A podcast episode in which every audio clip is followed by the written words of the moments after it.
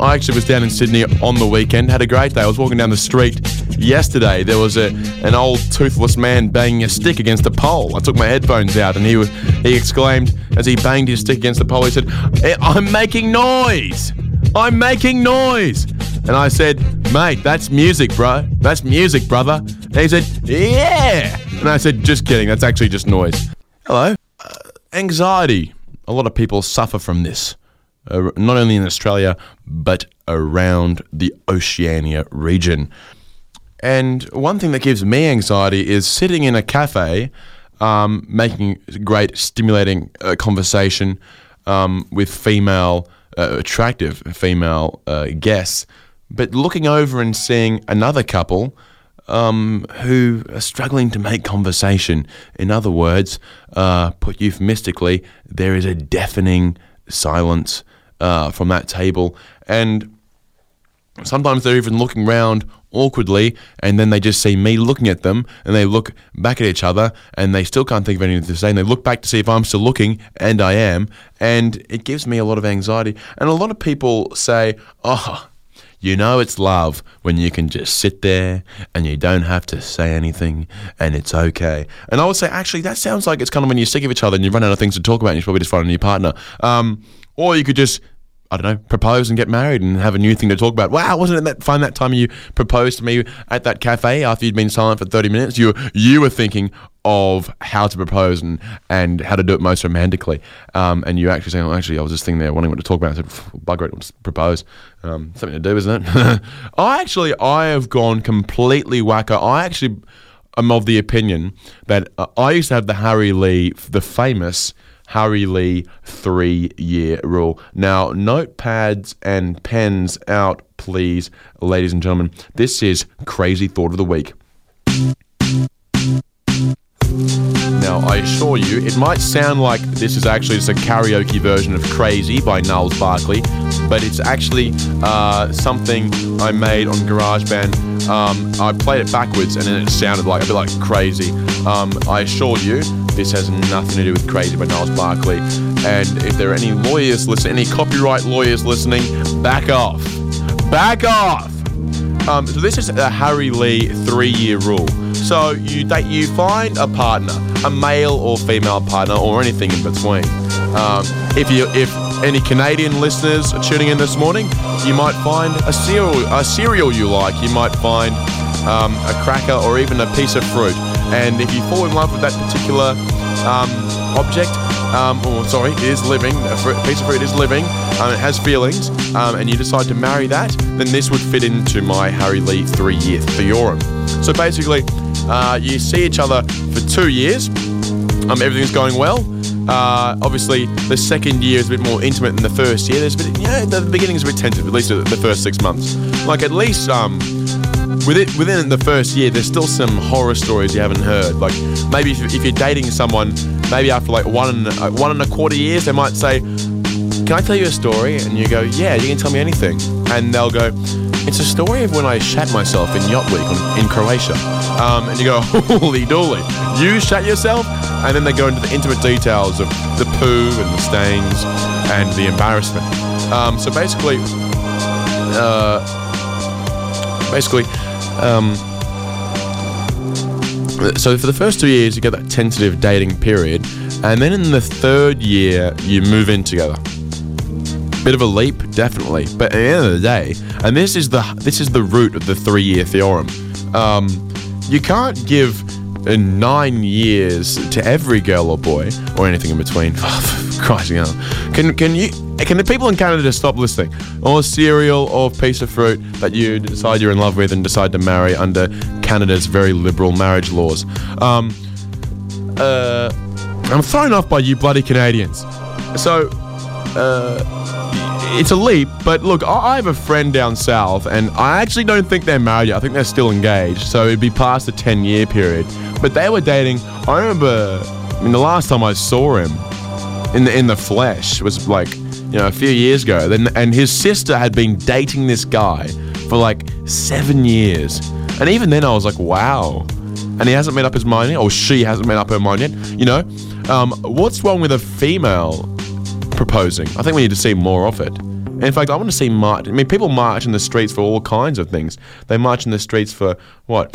Human rights and, you know, uh, things like that. I mean, that's all rather boring. I want to see people marching in the streets for uh, women proposing more.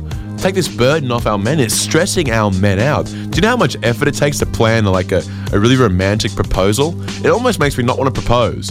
If I just proposed while like making dinner on a Tuesday night, and they'd be like, "Oh, I mean, like, yeah, I mean, like, yeah, I'll marry you. You're an absolute catch, Harry Lee." But um, I just thought it'd be a bit more ceremonial. I thought there'd be like a hidden camera thing, and then like your professional photographer friend would be hiding in the cupboard. And anyway, um, I'm not, I'm not, no, I'm not upset. I'm not upset. No, no, I'm actually really excited. So how much did the ring cost? Oh, is that all? Oh, anyway, no, no, it's cool. That's fine. No, seriously, it's fine. No, no, I'm not, sad. I'm not crying. I'm not crying. I was just being, I, I was cutting onions. I was cutting onions. um, anyway, so basically, you move it like so. Basically, yeah, and then uh, I ha- I have his sister on Facebook, and then it was like it would have been like three years later, so they must have been dating for about nine years, and and it said, "Oh, the love of my life has finally proposed." And I think the word finally was in there. It was like it's like a surprise. It was like, wow, how crazy! Like your boyfriend of like nine years proposed, and um, and uh, they haven't married yet. So I mean, they're, they're over the ten year mark. Say, I mean, essentially, if you haven't got married, in my eyes, unless you've had a, com- if there's no commitment ceremony, if there's no emphatic announcement of like I'm in love with you, and I actually think this could last forever. Um, I mean, that's what that's such a union is. That's what a commitment ceremony is. That's what a marriage is. Um, it's like it's like you're my forever person. And I'm sorry, and I'm sorry to people who are only in relationships and they haven't had such a ceremony yet, because I literally think that what differentiates um, marriage or a, a proper like commitment ceremony is that like if you put on weight or if you have a serious injury, like if you get put in like a, a wheelchair and you can't talk, right? So you can't talk anymore. Um, say you, say you like you play rugby or something and you have a terrible injury. On a side note, any loving parent would not let their child play rugby union anymore. If you're a loving parent and you let your children play rugby union, rewind, backspace. You're not a loving parent, you're just a parent. You're almost evil. Come over here. Sit next to me. I'll teach you all about soccer. It's the game, it's the world game, and it's the game of the future. Rough enough so that the big tough guys can still, you know, knock over players, but no one dies. The only people who died on soccer fields are like ones who were like, it was like their destiny. It was like they collapse, and everyone looks around and goes, "What the hell happened?" And you know they take him back. They a doctor cuts him open and you know drinks his blood and examines his organs and says he had a heart attack. You know, it's like it's like he would they would have died anyway. If, if they were in a shopping center, they would have died. You know, it's not it's not it's got nothing to do with the soccer. Hands off the soccer. Uncuff soccer. Um. Anyway, so what I'm trying to say is, if you're not, if you haven't made that commitment, had a commitment ceremony or uh, gotten married, then I truly believe that a partner should be able to leave the other person um, without any guilt. If if I have not proposed to you that we have a commitment ceremony or marriage, and then I have a terrible accident, I lose all my limbs. Um, and and you look at me and you say, uh, uh, my imaginary partner, can you put just put your, yourself in the shoes and um, and the bra of my hypothetical lover, and and I, and I'll tell you this: if I have a terrible accident and I lose all my limbs and I haven't proposed to you yet, then you can walk. You can walk. You can say, "Oh, that's a bit difficult now. Oh, I can't really be bothered to push around a wheelchair. I'm out of here." Um, yeah, you have some fun facts about bird watching in rural New South Wales, but uh, it doesn't really make up for the whole fact that you have no limbs. I have to push you around forever. But if I have married you and you have accepted that proposal for marriage, yeah, you've you've said those words out loud, and, and, and you know everyone heard them. They've recorded it. I'll I'll do a voice memo of you saying it in sickness and in health. You have to stick by me, even if you can't talk to me ever again. Even if my mouth, even if I lose my mouth in a tragic smelting accident, and my penis. All right, I'm literally capable of no sexual interaction whatsoever. I have no limbs, no mouth, and no penis. All right? You have to you have to look after me because you accepted that proposal. You married me, God damn it! Don't you walk away from me. Well, I wouldn't have a mouth to say that. In fact, I, if I had no limbs, no mouth, and no penis, I'd have very little. Not that the penis would come into it really, but I'd have no way of really protesting if you walked away. All I'm saying is you should feel guilty. You should feel incredibly guilty because you made that commitment. But if I hadn't proposed, I would say, I would nod and I would give you my respect. There'd be no way of showing that respect. Like maybe through my eyebrows, I'd be like, respect. You can't see them, but uh, I gave you respectful eyebrows just then, my hypothetical lover. Um, anyway, getting me hot, getting me hot and bothered just thinking about who you are out there, my hypothetical lover. Um, anyway, so yeah, um, I look at these people in cafes and I get very bothered by how little conversation they have, and then I remember that there was a young man who wasn't so young anymore, and actually, his name was Ronan Keating, and I think he summed it up um, worse than anyone ever could. He said, You say it best when you say nothing at all. It was a hit. And obviously connected with a lot of people, went to number one. You say it best when you say nothing at all. And I think everyone who bought, well, back then, the physical CD with a hard cover, they're in denial. They thought that when they could sit in a cafe and they could just look at each other and have absolutely nothing to talk about, that meant they were in love. And they thought, well, it must be. Ronan Keating says so. Well, I think Ronan Keating must uh, must have had a partner with a very very annoying voice. They must have said, "Look, no, sorry, uh, just shush for a moment. You say it best when you say nothing at all, baby." What do you mean? What do you mean, Ronan? I say it best when I actually say it. No, no, baby, baby, baby. You say it best when you say nothing at all. Hmm, I wrote this song for you, baby. Now please shut the fuck up just for a moment while I play this beautiful song for you. It's amazing how you can speak right to my heart. If you're really serious, if you think that actually sitting in a cafe and having absolutely no conversation means that you're in love, well, then what if you rocked up on a first date with someone and they literally said nothing that entire first date? Would you be like, oh, wow, we're in love. Might as well propose now? In the middle of Teneriffe, at this organic cafe. In front of all these people in activewear.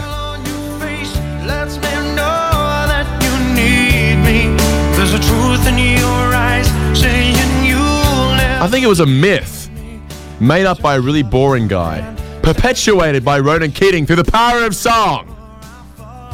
That if you run out of conversation, it's actually a really good thing. I think there was a really boring guy, and he was sitting in a cafe, probably in Teneriffe, organic, where most boring people go, because they're so boring, they have absolutely nothing to talk about, so they need the cafe to make up for it.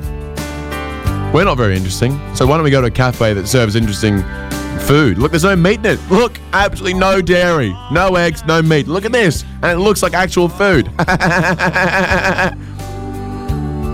yes, very stimulating. Anyway, so look, and, and then uh, this the, his his girlfriends said, "Look, Terry, I'm out of here. We've run out of conversation. The spark is gone. The flame is out. There was an eternal flame. Yes, there was but there was also uh, there was also a bit of rain, and that and that flame is out. Um, unfortunately, we don't. Our love doesn't have like a underground gas uh, connection like like the the one down at Anzac Square does. So actually, the flame's out, Terry. The flame is out, and I'm out of here, Terry. You don't treat me no good no more. You don't talk to me anymore. And then Terry stands up. He flips the table. The corn the oatmeal made with real almond milk. The blueberries defrosted from that pre-packaged Coles brand. Frozen berries all the way from Chile.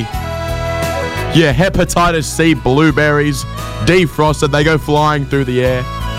And you get down on one knee and you say to your love, this girl, you know she's the one So you tell her, look, we may have run out of conversation, baby. I'm hearing you, baby. But look, listen to this Ronan Keating song. Listen to what the man say. Listen to what the man say. You say it best when you say nothing at all. You say it best when you say nothing at all, and I say it best when I say nothing at all. It means we're in love, baby. Ronan says so, so come on, baby. Take my hand. I'll take you to Pleasureland, right in the middle of this Teneriffe cafe. That's right. Uncloak me, baby. Trust me, I'm wearing nothing under this trench coat. We're in love, baby.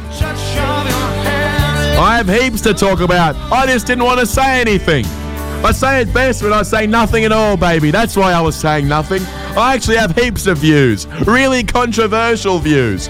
Hobbies you didn't even know I had. Political views so radical, I could be deemed a terrorist just for thinking them. Um, we went to actually see a classical music concert. And um, a truly great day. I recommend it to anyone. It was the first time I'd ever seen classical music. Not that she knew that. Uh, she thought I was the most sophisticated person on earth. And if girls think you're sophisticated, you get the girl. Um, so basically, I was in such an exuberant mood after this particular uh, classical music concert. There was some pianist from Russia that I um, I wrote a review for Four Triple Z. They do these cultural reviews, right? And so I submitted it, and um, she wrote back saying, "Hi Harrison, thank you for submitting the review, but it could use some editing. There's mention of Eastern European genitalia and strip clubs." And concludes with the date stepping in a separate Uber. As mentioned, I love the energy, but can we bring it back a bit and make it more about the performance?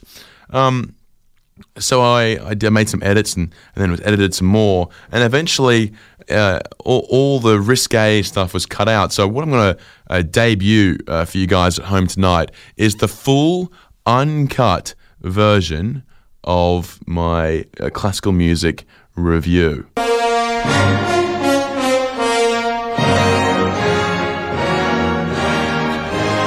Uh, this is a guy who knows nothing about classical music reviewing a classical music concert. Uh, this was the Australian Youth Orchestra with Andre Gugnin on the Monday, 16th July 2018 at the QPAC Concert Hall. So, do you go to things like this often? My date asks. I have not missed the opportunity of convincing an attractive woman that cursing and throwing half empty XXXX cans at the television during State of Origin is not the most cultured I get. I have two free tickets to see a Russian pianist. I can't remember if I clearly articulated the date plan, and I wonder whether she expects a classical music concerto or European genitalia uh, of the Eastern variety.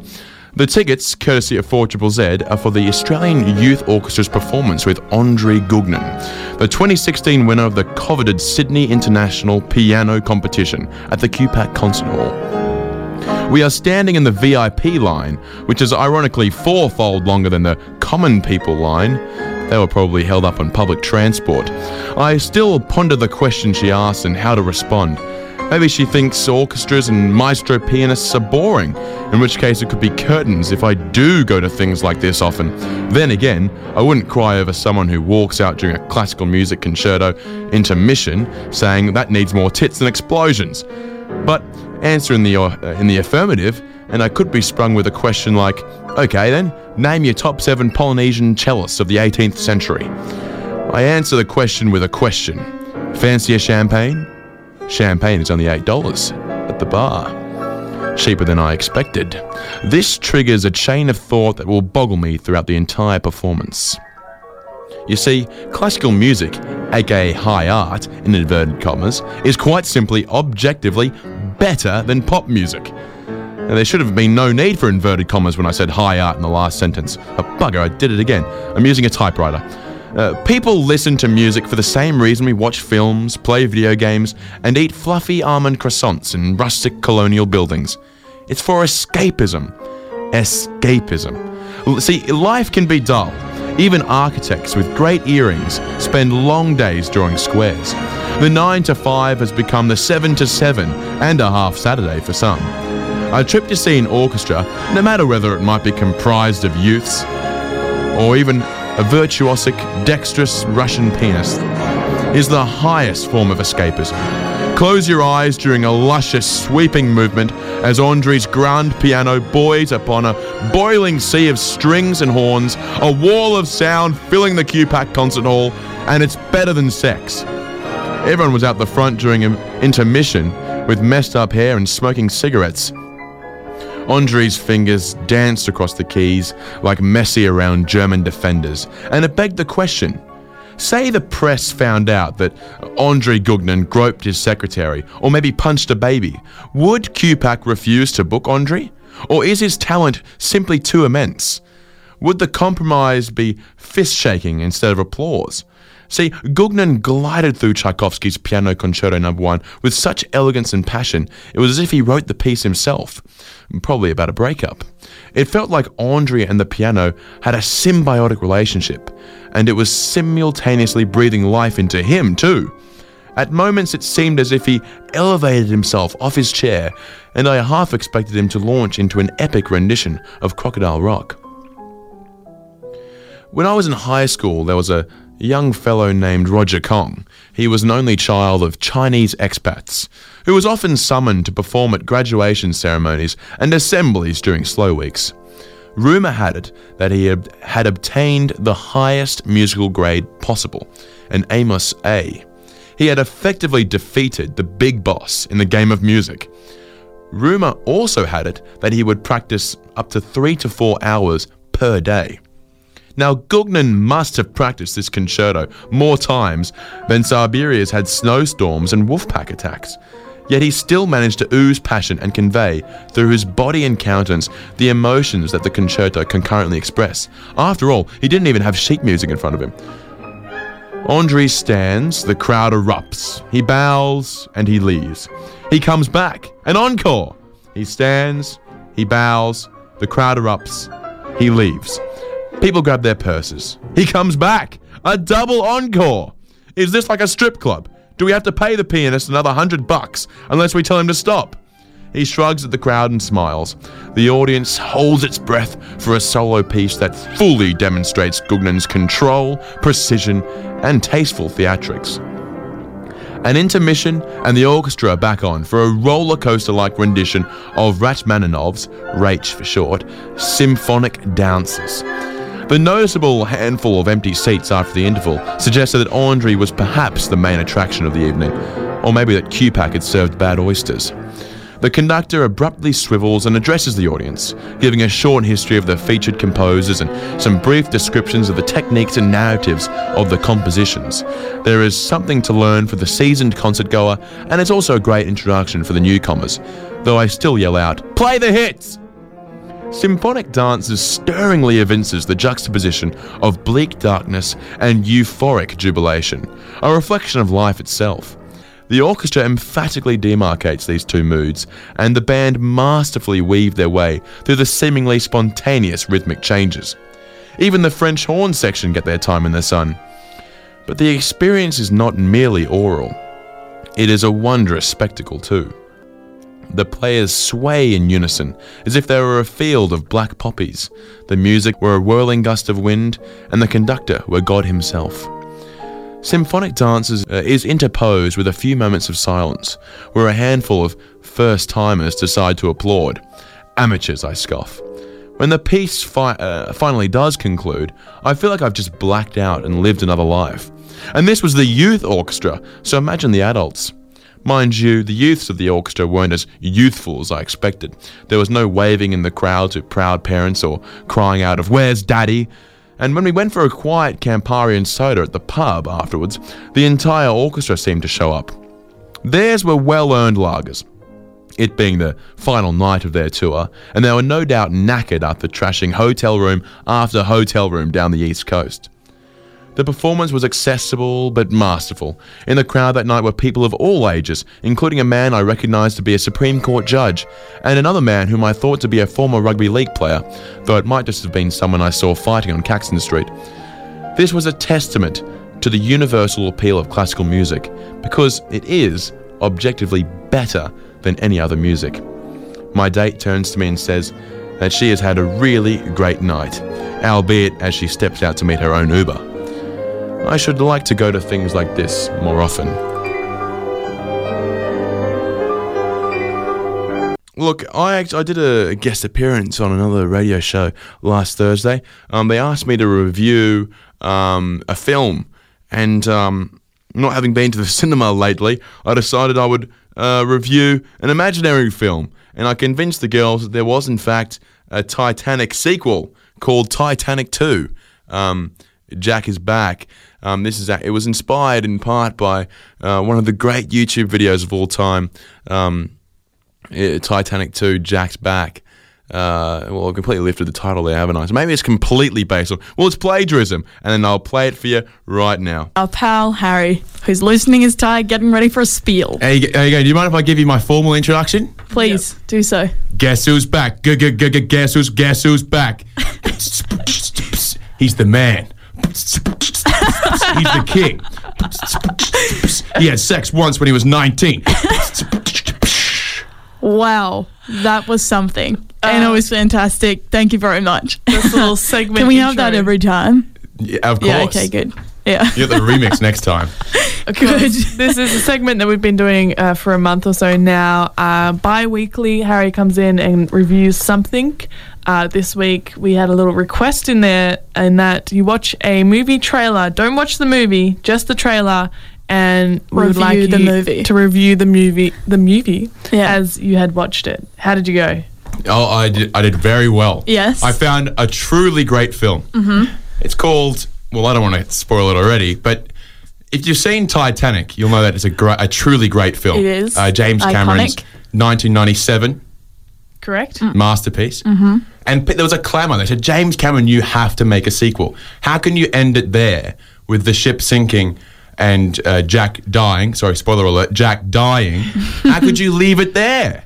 And uh, years later, he said, All right, I won't leave it there. And we've had our Hillary Clinton fact checkers uh, investigate this, and they've confirmed it's true. There is actually a sequel to Titanic. And James Cameron made it? James Cameron made it. He more than made it. He starred in it. Oh. No. Um, it was a bit of a lower budget, so he had to play quite a few of the characters. Um, both Jack and Rose were played by James Cameron. oh, wow. Okay, so I didn't know there was a Titanic 2, did you, Bell? I did not know this. No, I mean, neither. The sick, the ship sinks, and that's the end, isn't it? Yeah. No, that's No. that's what people who haven't seen Titanic 2 say. They Yeah. always say that. Could you tell us what you think happens in the plot? Well, Or what you know happens because you watch the trailer. the, so you know. the title of the film itself actually gives it away. yes. Titanic 2, Jack's Back. oh, wow. That Uh, yeah. sounds like a heinous, like, soap opera. Like But- where they die, like a telenovela, and then they always come back to life. Like when Bold and the Beautiful, when uh, someone dies in Yes, the car yes. crash, and then like Yep. seven years later, they're, They they're walk out. found- they're floundering for a new plot line. They say, "Well, look, Yeah. just come back and say Yeah. you faked your own death, Yeah, yeah, that's it. and we'll have a new actor perform your character." Yeah, exactly. Everyone moves on. Like everyone's like everyone's like very upset that how, how they can take me for such a fool. They bring a new actor in, and then they say this person faked their own death. Mm. But then a day later, they go, "Whatever, we'll just carry on." um, the great thing about the Bold and Beautiful is you can take like a ten year break, come back. And back. you come back, nothing's It's happened. still- It's great. Yeah. what they call it? Was Still arguing, arguing in the like fireplace room, like, just hanging out. Oh, it's good times. All right. Anyway, so Jack's happened? back. Yeah. So yeah. basically, they're going down there looking for that uh, that jewelry, that famous uh, uh, Mm-hmm. uh, ruby that she Yeah. threw down the ocean, and and then they find this ice cube. And they say, "What is that? A man?" And basically, Jack is frozen at the bottom of the ocean, and he has remained frozen. Oh and um, so they, they they take him out, and they're very careful to slowly defrost him um, in the in a giant a human-sized microwave. They they make sure. Um, Initially, one of the apprentices just presses two minutes and go, no, no, you'll cook half of him, and then on the inside he'll be all frozen. So they, they put him on defrost, and uh, he defrosts, and basically the film turns out to be a bit of like a combination of E.T., um, Castaway, and also a little bit of Texas Chainsaw Massacre because basically he's he's just been defrosted. He was a frozen man, and so he's a bit of an alien. And basically he's on the run. They they want to imprison him in some sort of scientific lab and do tests. And it's a little bit like Castaway in the sense that he's come back from the bottom of the ocean and he's been frozen. And it's been years and years. And he, his first thought is, have to go find Rose. We'll pick up where we left off, eh? You know? and um, basically, he rocks up at Rose's house. She's got a new man. And, you know, it's a little bit like when my friend. It's not Billy Zane. No, it's not Billy No, Good. no. But um, it's a little bit like when my friend came back from exchange and he was like, I'll just go see my girlfriend again and, you know, we'll carry on dating. and she was like, you know, this is, this is Derek. Um, Oh, that is something. so Jack's back, but Rose uh, is with, you know, Derek. And basically, because he's been frozen and legally dead, right? Um, he's actually not a legal person. So he's on the run. And basically, it's a bit of like. Um, um, uh, like all things, like all films in 2018, it's actually a metaphor for refugees because it's a bit of a culture shock. He's here in the future in a, in a new land and um, he's struggling to get work because he doesn't have a passport or ID. And um, basically, it's a culture shock.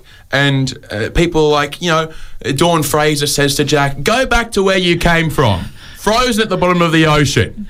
And, and basically, he has to reprise uh, Leon- the, the Leonardo, DiCar- Leonardo DiCaprio character from uh, Catch Me If You Can, and he has to forge a lot of documents to, and has all these different careers, and it turned out to be great family fun. That's incredible.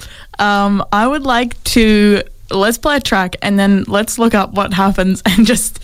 If you want a look up the spoiler, plot line. the Thi- stories. this, Yes, this is the main plot line. Yeah. That when he comes back from the ocean, he has Yeah. one thing in mind. After Rose is taken, he says, "All right, well, there's one other thing I need to do." The necklace? And, no, no, no. Oh. He's going, I'm going to pursue, I'm going to pursue uh, a, a claim for breach of the Consumer Law Act of 2001 for the for the bastard who said this thing was unsinkable. Yep, fair. Okay, let's play this track. Titanic 2, Jack's back. The crazy, wacky adventures of Jack after they find him frozen at the bottom of the ocean. They take him out. He's in a giant ice cube. They say, do we put him in a glass of Campari and soda or do we defrost him Yeah. and let him loose? And so they take the latter option. And um, it's, it's just all about the culture shock. It's like, this guy's been frozen since, what, 1911? Since 1911. So he's running around, he's going, what? Women have jobs now. 100 years in the future? Yes. Yeah. And he's saying things like, "What? I saw a black man driving a car." And I'm like, Jack, you can't say that. been frozen since 1911. Fair. But eventually, he gets a job. Mm. Uh, you might remember that famous scene in third class when they do the Irish dancing. Yep. So he, he gets a job. He, he's doing some jigs at the local at the local Irish pub. Yep. You know, Gilligan O'Hooley uh, Fletcher's, Mm-hmm. um, Mallison's, and um, basically he's doing some Irish jigs, and ladies are putting you know dollar bill notes in his jock strap, and he's going, "Wow, fantastic tips!" And his boss says, "Jack." Those aren't tips, and so he's selling his body to to get by in this crazy, wacky world of 2018. And um, he's he's selling his body. They're putting up a sign out the front of the the Irish pub. They're saying, "Look, uh, sleep with the famous Titanic man. Uh, he's he has no idea about inflation. He will accept sixpence." Um, and it's it's just the crazy, wacky adventures. That sounds like a great movie. It really does. But you know, it, it ends very sadly because uh, life in 2018 is very difficult. Mm-hmm. And he eventually says, um, I, "Why didn't you just leave me frozen? I was happy there at the bottom of the Atlantic and Ocean." that's scene. yeah, that's end the, of that's, movie. that's the ending. And, then he- and then he goes back. Freezes Awesome. himself. Yeah. Yeah. Himself So, in. how out- out of five stars, what would you give it? Five stars. Mm. Five. That was a five stars question mark. Um, not Yes. five stars. Full stop. No. No. It, it's knocking on the door of five. Look, there's no denying Titanic One was the best film since Honey I Shrank the Kids. Did you cry? Did I Do you cry when you watched Of course I cried. It's a psychopath Okay, yeah. test. You don't cry during Titanic. Incinerate Yeah, them. um, but uh, is, there's no denying that Titanic 2 is the best film since Titanic 1. We definitely Mic like drop. your version compared to uh, the, The one that we just found on Wikipedia. version, uh, which the first sentence is uh, Titanic 2 is a 2010 low budget disaster film. So we'll go with your story Yeah. storyline instead. Well, I like that. Low budget doesn't correlate to bad film, though. Mm. And, and vice versa. Oh, Blair, yeah. Blair closely Witch linked. Project. Fair, yeah. That was made with the equivalent of a, a ten dollar Wendy's voucher. Yeah. But when you follow low budget with disaster, I'm pretty sure that Yeah. Yeah. shows you which, which side it's on. Yeah. from the French writer Balzac, uh, who, who mused as long as the as long as long ago as the 1830s, really, that every party that you go to is in fact two parties. Now, at the first party um, of the party is uh, you know everyone's there, sort of milling about, making some small talk, uh, being uh, you know there's a lot of decorum. So, for example, uh, um, people are going up to each other and they're and they're saying, you know, hey mate, how you going? How's work? Oh, work. Oh, work's going really, really well. Oh yeah, where where do you work? Ah, you know, near uh, where with the big with the big boys down on Eagle Street, Queen Street uh, sort of area. That's where I, that's where I work really well there. Oh, oh, me too. I, I work I work on Eagle Street too. Uh, I know the area really well. What what company are you with? Uh, um, the company? I, I, yeah, because I am employed. I'm not unemployed. I, I am employed by a reputable company. I have a great job. Uh, very high salary, almost too high. I actually asked me the other day, can you lower my salary? Um, it's in the best interest of the company, uh, the company that I work for, of course, because I'm employed and everything's going really well in my life. Uh, so I said, uh, lower my salary. Um, and then I, I actually, I, I don't work. I'm a politician. Um, and then people come up to each other and and they, and they say, "Look, oh, hey mate, uh, how's your girlfriend?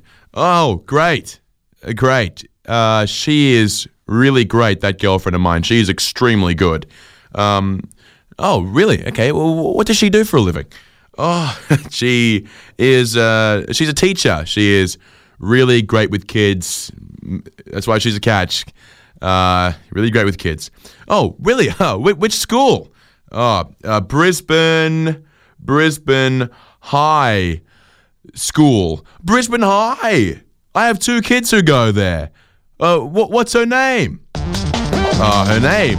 Oh, my girlfriend's name. That girlfriend of mine, who I still am dating. A very healthy relationship. Love, love, love, love, love, love, love, love, love. Um, you know, she is wonderful, and her, her school's wonderful too. And she earned well, because I'm going to marry her. Might as well call her Mrs. Her Mrs. Uh, the truth is, I don't, I don't have a missus. I, I legally married a yogurt pot in Canada. See, uh, so that's the first part of the party, and then there's a second part when we sort of we sort the wheat from the chaff. Um, some people are all tuckered out; they'll go to bed. Um, those with uh, demanding uh, partners and spouses, they'll be dragged home. Um, the ones with kids uh, to save money on the babysitter because babysitters are expensive, they'll be leaving after about half an hour in, and so you're left with. Um, uh, you're left with the party legends, so to speak. This is what Balzac was getting at back in the 1830s. Um, how to sort out the party legends. And on this particular evening, Balzac would be very, very proud because um, there were a few of us lads that stayed up, and basically, a couple of them took um, the bloke's ute for a drive because the mist was rising up out of the valley. We were in a valley, and basically all this mist and fog was rising up like a tsunami. We were just standing there, just saying, just pointing and yelling, "It's coming! It's coming!" And eventually it drifted up and it engulfed us, um, the mist, and basically they- they decided they would go driving um, the bloke's motorbikes and utes around after the bloke had gone to bed and um, and and just to get the thrill of not being able to see anything in the fog and uh, so all you could see from up on the hill were these red lights just drifting around and then and you could only you could hear the voices and then all of a sudden there were screams because apparently they almost drove into a dam um, about you know a, a meter from the precipice so this is the kind of thing that can happen in the second party. And so if that's not really your kettle of fish, if that's not your tin of tuna, so to speak, if that's not your bag of elephants, um, maybe the first party's for you.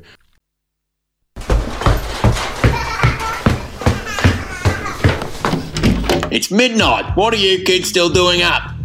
But Dad, why are you still up? A decanter of banter. Good morning, good morning. The 1st of August, 2018. 1 8 1 8. Welcome to a decanter of banter. Welcome to a decanter of banter. Southeast Queensland's most controversial 12 till 2 a.m. radio show. Southeast Queensland's most controversial 12 till 2 a.m. radio show. The 1st of August, 18. Great stuff. I think I speak on behalf of everyone here in South Queen, Southeast Queensland when I say slap me on the ass and call me Susan. It's a bit chilly out there, isn't it? But I get it. Look, uh, Brisbane, we get about two weeks of proper winter. Um, you spend about you spend about 200 bucks on a lovely cashmere wool sweater that you get to show the girl you like about twice before summer rolls round again and your terrible rig is exposed to the world once again. But um, it, it begs the question: in places like Mauritius, right, paradise on Earth, people live there. You know, it's not just um, people going to collect their Panama papers and stopping over for a swim on the way back uh, to New York or Canberra, as it were. But um, uh, what do they do for their holidays? Where, where do you holiday if you live in paradise? Um, that's the big question. In my opinion, you'd have to take a two-week holiday to Siberia because you can't get any better than Mauritius. So you have to go somewhere that makes you appreciate your home more, which is a little bit like a Brisbane winter. You get two weeks of actual cold, and then that's all you really need. You don't need this half the year bollocks they get down in Melbourne, London, and every other place that's uh, perpetually blanketed by grey skies. Um, get just enough to appreciate the rest of the year round. Um, I'd like to let you know a little word from our sponsors. Um, this episode is brought to you by palm oil. That's right, palm oil. Do you know that palm oil isn't just a delicious uh, drizzle on a side salad with a medium rare orangutan, but it's also a very refreshing beverage? That's right, after a hard day's work, don't meet your mates at the pub. You know, are you over beer? Have a pint of palm oil. It's refreshing. Um, go home by yourself and have a lovely, refreshing pint of palm oil. Um, just simply pick up the 12 litre tin of palm oil and pour it into a glass and drink up and enjoy that palmy, oily goodness. Uh, Gary, Gary and uh, George Calombaris from MasterChef, they enjoy a lovely pint of palm oil in the afternoon. Uh, what do you guys reckon? Yeah, great, isn't it? How easy is that? Yeah, they said better than I ever could. A lovely pint of palm oil. Um, you know, people go to see a film like Planet of the Apes, and they go, "Jesus Christ!" Um, uh, they they they blaspheme and they say that that is a scary film. And you know what? That's not improbable. Uh, if the if the apes rise up, you know, if it's true what all these scientists say, um, I wouldn't trust a scientist as far as you can throw them. Um, there is a conspiracy about global warming. Uh, I haven't figured out quite what the conspiracy is yet, but I assure you there is one. And when I find it out, you'll be the first to know. But um, these scientists, they say, oh, you know, we, we have evolved from apes, right? So you'd have to look at the apes around you, turn to the ape next to you, and say, look, one day you're going to be developed like us. You're going to be smart and you're going to be able to use your thumbs. And what what are they going to be capable of? We're going we're sitting here trying to you know look after the wildlife. Uh, one day they will evolve and they will compete with us. And I got to tell you, apes are stronger than humans. They will rip us to shreds, and sometimes they even do. Um, so rather than watching Planet of the Apes and going, oh, uh, oh, that was scary, and then doing nothing about it, you know, you got to do something. Look, I'm an anti-vaxxer. I'm against vaccines. So I stand, I, I, I do something about it. I stand on street corners holding a big flashy sign saying, um, don't vaccinate my children. Um, and I, and I dance around the street corner, and when a, when a newborn baby passes by, I yell at the newborn baby because I obviously hate newborn babies, so I yell at them.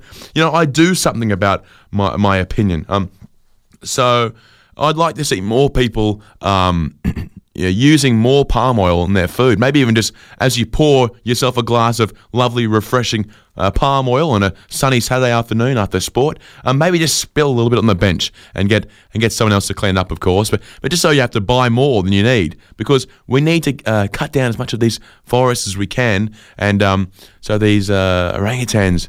Um, know, they won't, they won't come back to bite us in the ass later on. What the the Melbourne Cup, but as far as I'm concerned, they say they say we Australians we're so laid back. They say anything goes down there. Um, yet the race that stops a nation isn't even a public holiday. In fact, I actually genuinely thought, and this is how naive I was. Growing up, I thought it genuinely was the race that stopped the nation. It certainly stopped me. It Gave me heart, gave me heart palpitations. Almost stopped me in my tracks. The excitement, the hats. That's what I was really in it for as a camp 11 year old.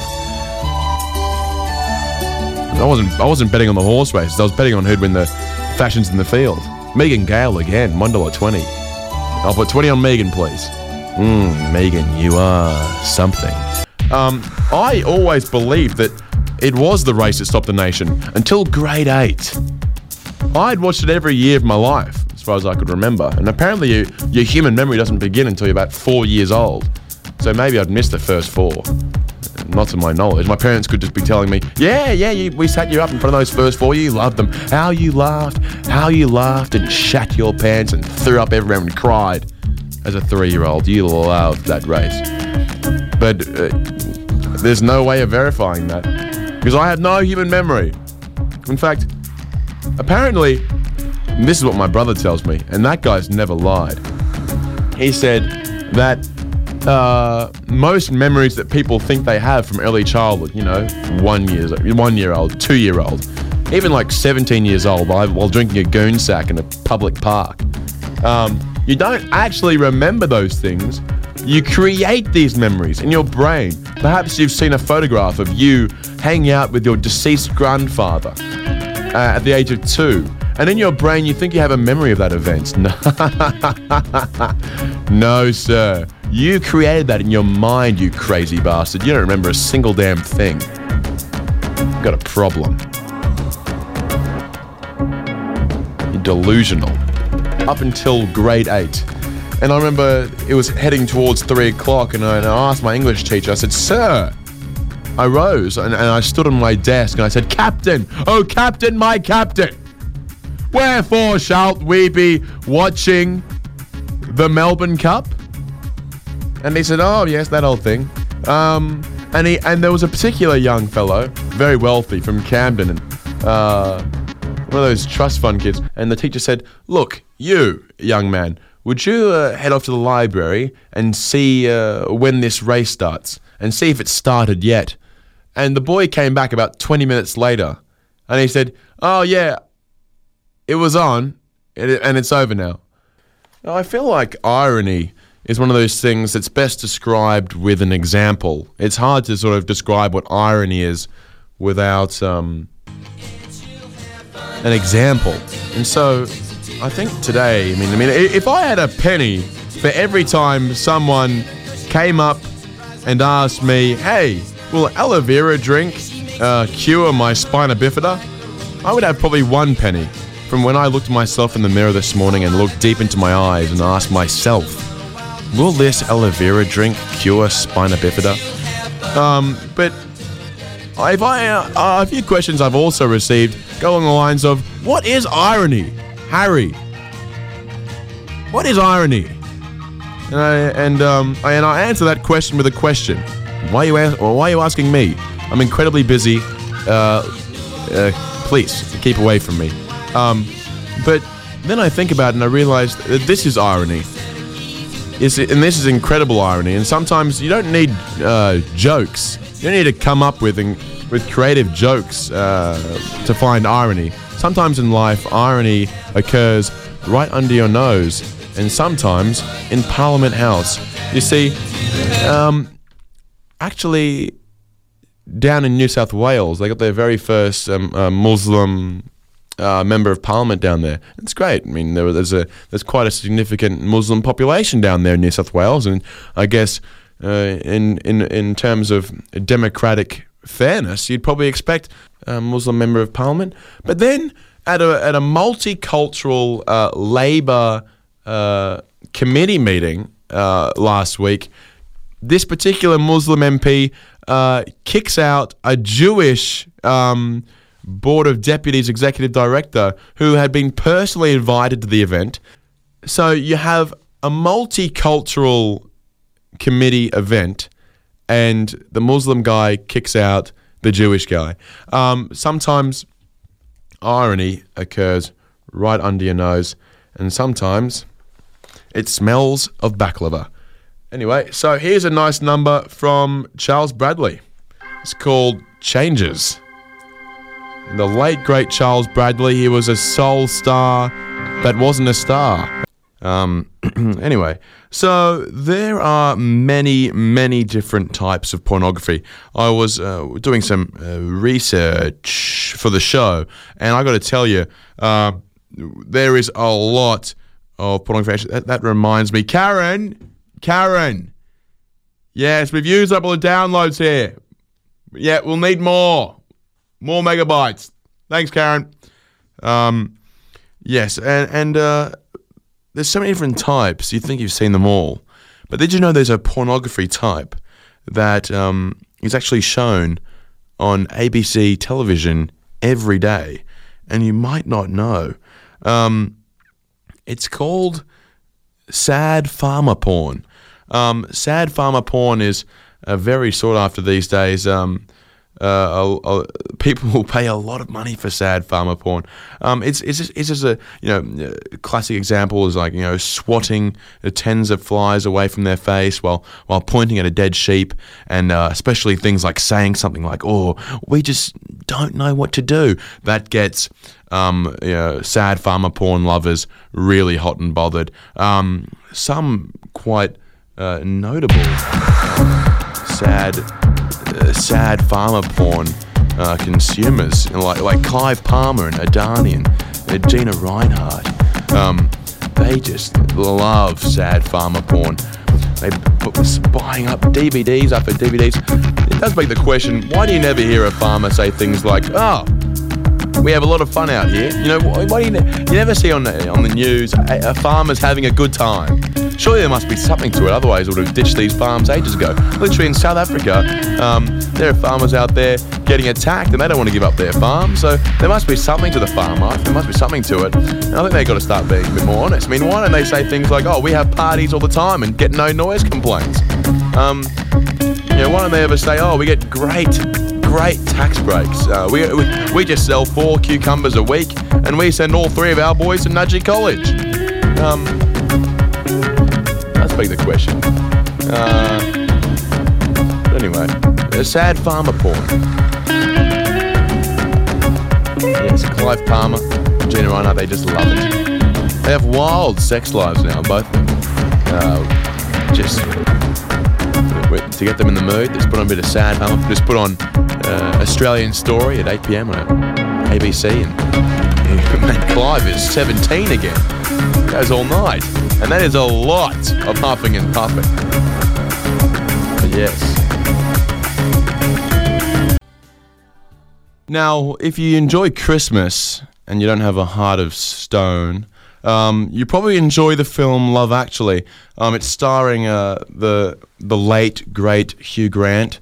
Um, it's my very solemn duty re- to report this morning that Hugh Grant has been found dead in New Zealand. He was found in a sauna with a very uh, high uh, blood reading of cocaine. No, Hugh Grant is alive. Hugh Grant is alive and well. Um, fortunately, um, we can still wait in that Love Actually sequel. But um, you might recall from the very beginning of Love Actually, there's that scene at um, the airport, and rather funny. I, w- I remember watching that that film on a plane, and uh, they actually they cut out that part where it, uh, it mentions 9/11, the September 11 attacks. You know, when, when he said when the pe- when the people were on, on the planes and they were flying into the twin towers and they you know they were allowed to make a, a couple of phone calls he said how how telling it was that no one um, rang up a, a person and said, "Hi, my plane's flying into the Twin Towers. I just wanted to let you know before I perish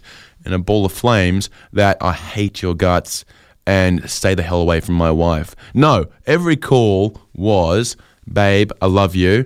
Love the kids. Um, so it showed that at, at the forefront of everyone's mind really is love, and that maybe there's other things um, that distract us from from love. And um, well, Hugh Grant doesn't just say that. Hugh Grant adorably stutters that. Hugh Grant s- does not simply speak; he adorably stutters. Um, but he says, "Oh, um, well." So says, so they actually cut that part out when I was watching it on the plane, uh, and because I know that film rather well, probably it would have to be in my top ten uh, most watched films. Not because I particularly enjoy it more than other films. In fact, some of my favorite films I've only seen once. Um, maybe if I watch them again, uh, you know, and with a clear mind, maybe I'd realize that Meatballs Part Two actually isn't that funny. Um, anyway, uh, so in fact, if we're going to talk about favorite films, I mean, define a film. Why does a film have to be ninety minutes long? I mean, th- th- they're only ninety minutes long because that's how big they'd make the reels, and they'd fit those reels into your standard, uh, you know, cinema projectors. I mean, my favorite film is is a one that I found on YouTube. It's called Star Wars Kid. It's just a kid with a stick. Um, he was intending to make a, like a special effects video of him with a lightsaber, but um, someone found the original copy without the special effects, and it's just a really fat guy in a in a bare room just uh, jumping around um, with with a, waving a stick around. That goes for about three minutes. That's my favorite film. Um, so got you with the technicality there. Found a loophole. My favorite film. Next time anyone asks me at a bar, uh, my favorite film actually Star Wars Kid. About three minutes long. You find on YouTube. Um, very sophisticated stuff. Um, unfortunately, not foreign. Uh, actually, it is foreign. It's American. Define foreign. Define these things. In fact, one of the words that I hear the most that no one actually, in terms of like the ratio of how often you hear the word and how many people actually understand what the word means, I think number one is white people. You always hear, oh, everyone who works there's a white person. Everyone in Parma's a white person. All right. Um, who's white? Is an, is an Italian person white? Is a Greek person white? There's such a spectrum here. There's so many European. I mean, I'm a quarter French. Am I white or am I French? Who's white? Is white uh, just English people or is white Europeans? Should we say Europeans? Do they mean Europeans? Now, Europe actually includes Azerbaijan and Turkey. Is a Turkish person a white person? Christ, I want to end up in bloody prison just for mentioning this sort of thing. Anyway, 7 p.m. Project will do a bloody two hour special on me next bloody week. Anyway, uh, what I'm trying to say is uh, Hugh Grant, there's a scene at, at, an airport. Everyone's kissing and hugging. He says, if you want to see love, go to an airport. Um, and as a, as a man who has family uh, in Sydney, I travel back once, once every two months, and, and I, I, I love standing out the front of airports and, and seeing people come and go. And, and I, I like to guess how long someone's going away for by how uh, passionate the embrace is before they leave. You see a man and a woman, and they and they they they French kiss. Oh yes, a lot of tongue action going on there. Um, a lot of exchanging of saliva, and uh, and and you can say, oh, maybe uh, they've been dating for one month. He's going away for a week. Um, when you see a little hug and a peck on the cheek and maybe a, an awkward wave as he leaves, you say, "All right, he's leaving for six months and they've been married ten years." Um, you, it, it, it's very good guessing game, and it would actually be if you had a little bit more courage, you'd probably just like uh, get some wages going with your friends, and then maybe catch up with the person with the bag and go, "How long are you going away for? How how long have you known that person in the car?"